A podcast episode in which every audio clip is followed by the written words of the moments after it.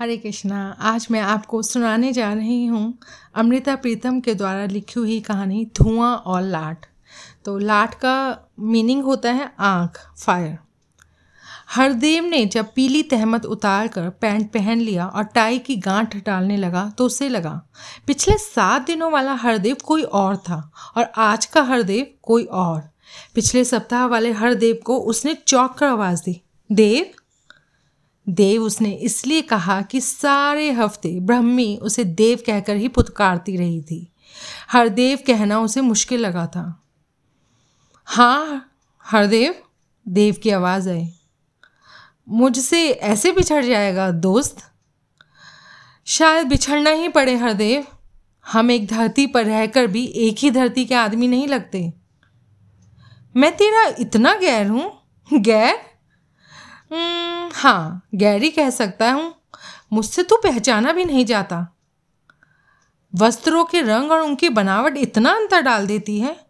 नहीं, हरदेव, सिर्फ़ कपड़ों की बात नहीं, तू एक लेखक है। लेखक भी वह है जिसका नाम हज़ारों आदमियों के जबान पर है। और मेरा नाम? मेरा नाम शायद ब्राह्मी के सिवा और कोई नहीं जानता। हरदेव को उसकी बात से कुछ जलन सी हुई। एक बार को उसकी इच्छा हुई कि कहे, देव, मेरे दोस्त तुम मुझसे कहीं अधिक भाग्यशाली है। हज़ारों लोग मेरा नाम लेते हैं, पर मुझे कभी नहीं लगा कि मुझे कुछ ज़रूरत है। तेरा नाम कोई नहीं लेता। सिर्फ़ ब्रह्मी ने इसे पिछले हफ़्ते भर तेरे नाम लेकर तुझे पुकारा है, और तुझे लगता है कि ब्राह्मी तुझे जानती है। पर सचमुच हरदेव ने कुछ कहा नहीं। इतनी उदासी क्यों, हरदेव?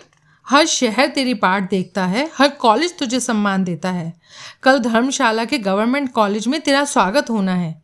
कितने ही लड़के लड़कियाँ तेरे आसपास घूमेंगे, कितनों की ही तेरे साथ बातें करने की इच्छा होंगी। कॉपियों का झुरमुट तेरे चारों ओर मंडराएगा और तू उन पर अपना नाम लिख के देगा। कितनी लड़कियाँ जब अपने दोस्तों को पत्र लिखेंगी तो तेरे गीत लिख लिख कर अपने हृदय की बातें कहेंगी। तुझे याद नहीं? तेरा नाम सुनकर तेरी सीट बुक करने वाला क्लर्क का चेहरा चमक उठा था।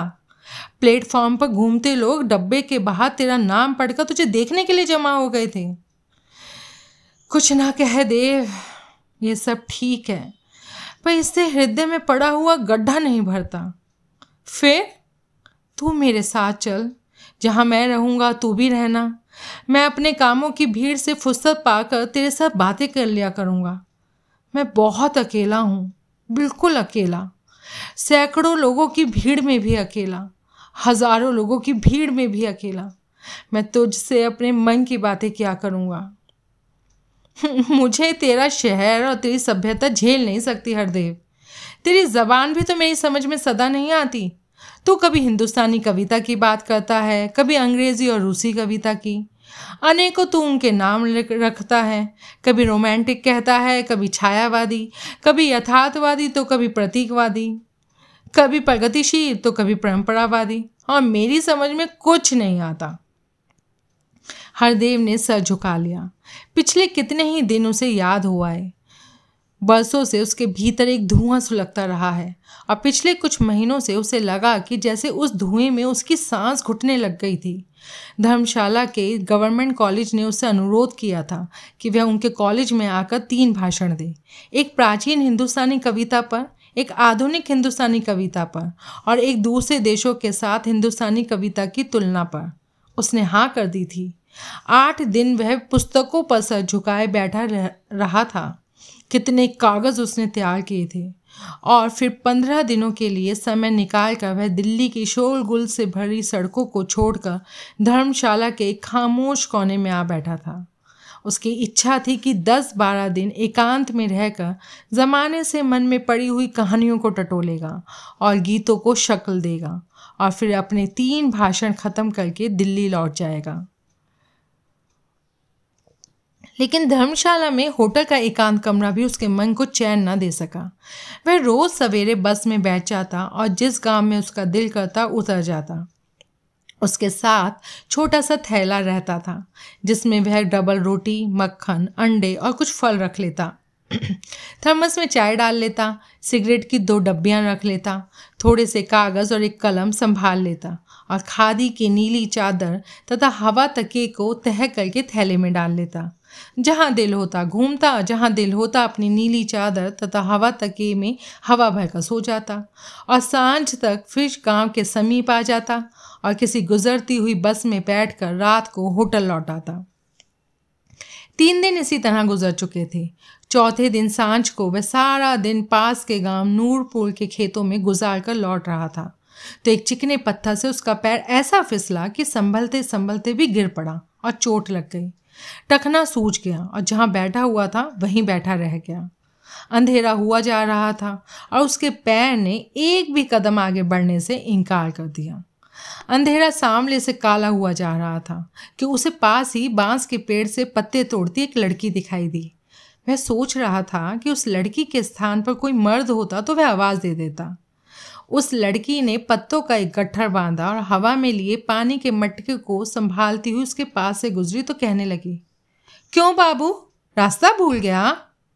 लड़की की बोली पहाड़ी थी, पर उसकी बात आसानी से समझ में आ जाती थी। हरदेव ने उसे बताने की कोशिश की कि उसके पैर में चोट लग गई है, वह चल नहीं सकता।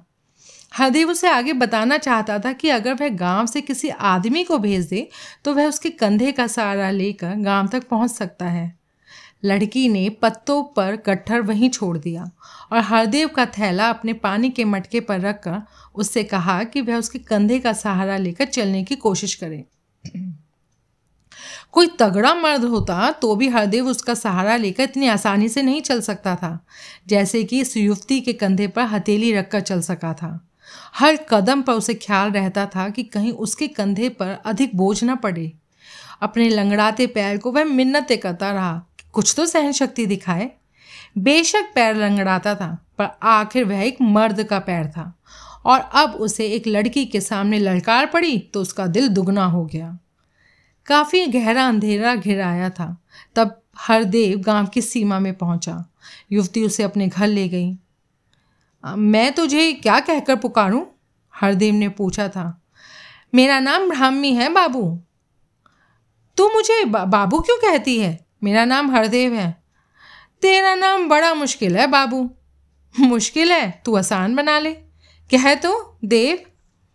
देव, ब्राह्मी ने कहा, यहाँ गाँव में कोई सराय या मंदिर होगा? मैं यहाँ सो जाऊँगा। ब्रह्मी ने कुछ नहीं कहा। तब उसे, जब उसे दरवाजे के आगे छोड़कर वह भीतर चली गई।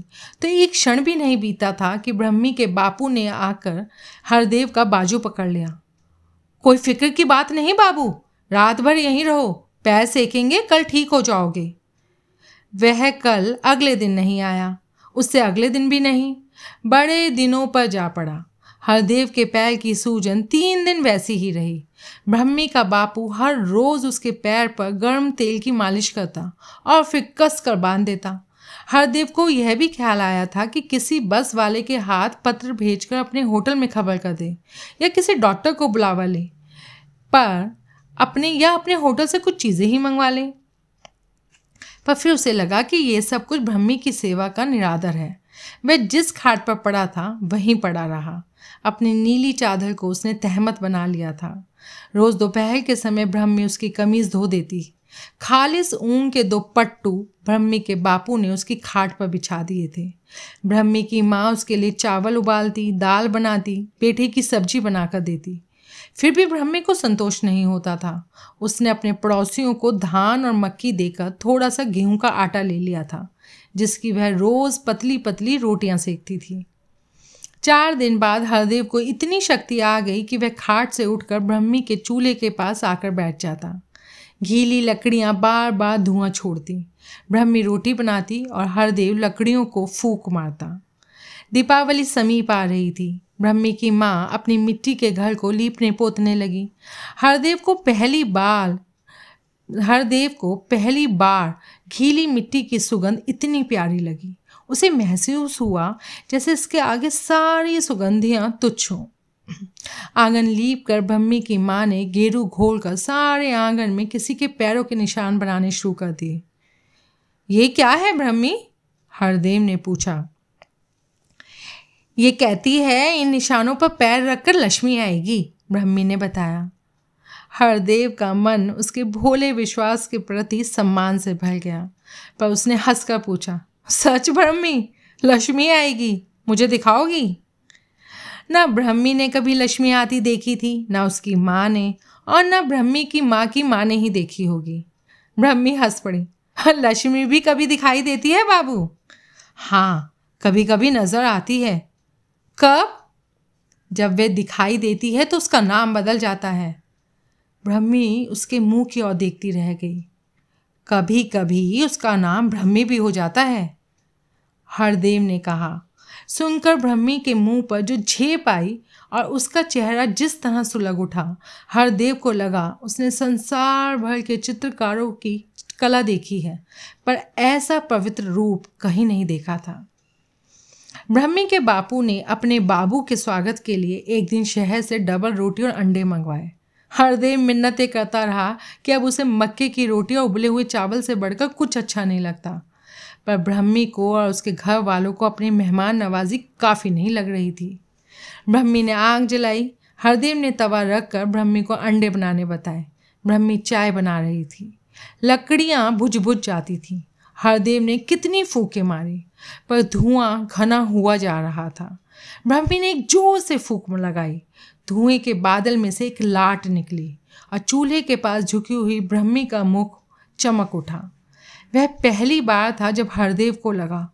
बरसों से उसके मन में जो धुआँ सुलगता रहा था, आज किसी ने उसे ऐसी फूक मारी थी कि उसमें से रोशनी की सुर्ख लाट निकल पड़ी थी। और उस लाट में ब्रह्मी का मुँह चमक रहा था। ब्रह्मी एक लड़की नहीं थी, मनुष्य का पवित्र प्यार थी। अगले रोज़ ब्रह्मी ने एक अजीब बात कही। उसने हरदेव से पूछा, देव बाबू, तुमने कहा था ना लक्ष्मी जब दिखाई देती है तो उसका नाम बदल जाता है? हाँ कहा था। कभी कभी लक्ष्मी मर्द भी बन जाती है। ये पहली बात थी जब हरदेव को उत्तर देने के लिए कुछ नहीं सूझा। वह ब्रह्मी के मुँह की ओर देखता रह गया।